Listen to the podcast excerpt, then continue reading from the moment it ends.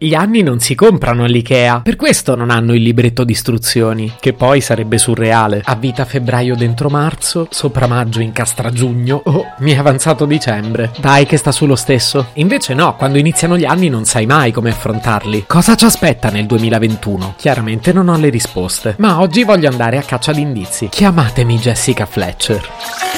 Se potevi cambiarmi il carattere, nascevo Ward. Chiama Marcello Forcina, dice quello che pensa, pensa poco a quello che dice, ma quando c'è da sudare preferisce quattro chiacchiere e un Campari Spritz.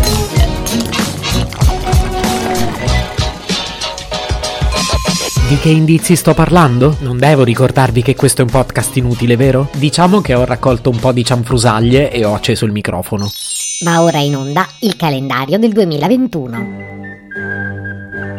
Il 2021 sarà un anno fichissimo. Il 25 aprile casca di domenica. Il primo maggio viene di sabato. Pure a Natale è sabato. E Santo Stefano è di domenica. Ma che sfiga è? Ma tanto cosa volevate fare che stiamo sempre chiusi in casa? E poi sentite che fortunata coincidenza. Quest'anno la domenica di carnevale è il 14 febbraio, ovvero San Valentino. Vi potete travestire da cuoricini. Quest'anno neppure la cena romantica al ristorante possiamo fare. E che bello scherzone di carnevale carnevale. Ok, le premesse non sono le migliori. Comunque il 2021 è già iniziato da un po' e qualche indicazione ce l'ha data. Guarda un po', per la prima volta mi tocca parlare di politica. Da dove comincio? Ok, ce l'ho. Proprio ieri il presidente Conte è uscito da Palazzo Chigi. Neanche qualche settimana fa Donald Trump è uscito dallo studio Vale. Per via della Brexit anche il Regno Unito si prepara ad uscire dall'Europa e a settembre la cancelliera Angela Merkel, dopo ben quattro legislature, uscirà dalla politica. E secondo Nostradamus, anche la regina Elisabetta starebbe per uscire di scena, mentre Samantha Jones esce da Sex and the City.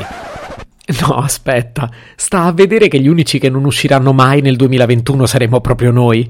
Qua tutti escono da qualcosa e noi siamo chiusi in casa da mesi, non possiamo andare al ristorante e non possiamo organizzare neanche un piccolo viaggetto. Me la ricordo appena l'ultima volta che ho fatto aperitivo al bar. Tra l'altro ricordo che iniziò a piovere. Recentemente inizia a mancarmi persino il centro commerciale la domenica e quando hai la fortuna di non abitare in una zona rossa, fidati, piove tutto il weekend.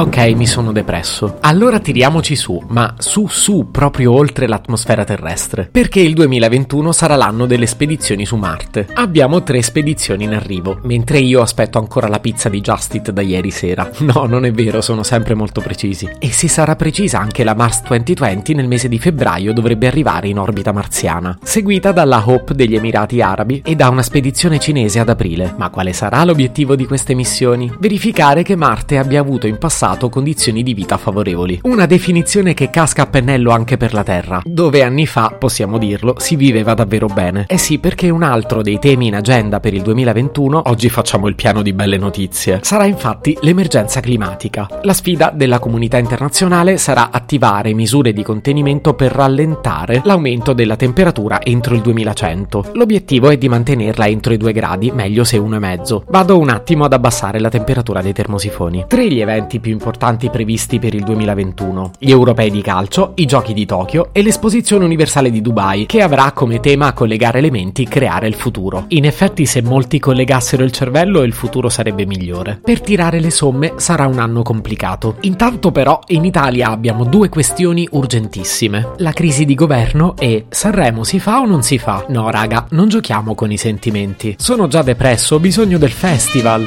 Se potevi cambiarmi il carattere, nascevo Ward.